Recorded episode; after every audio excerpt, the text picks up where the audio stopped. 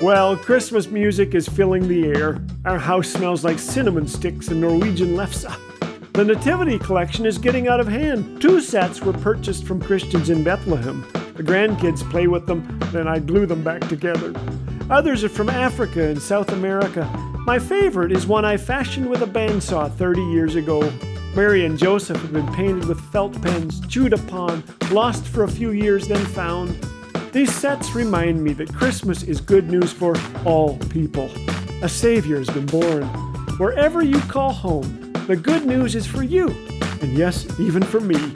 May He be found at the very center of our Christmas.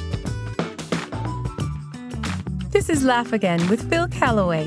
If you'd like to hear the regular daily program or discover all things Laugh Again, visit us at laughagain.ca.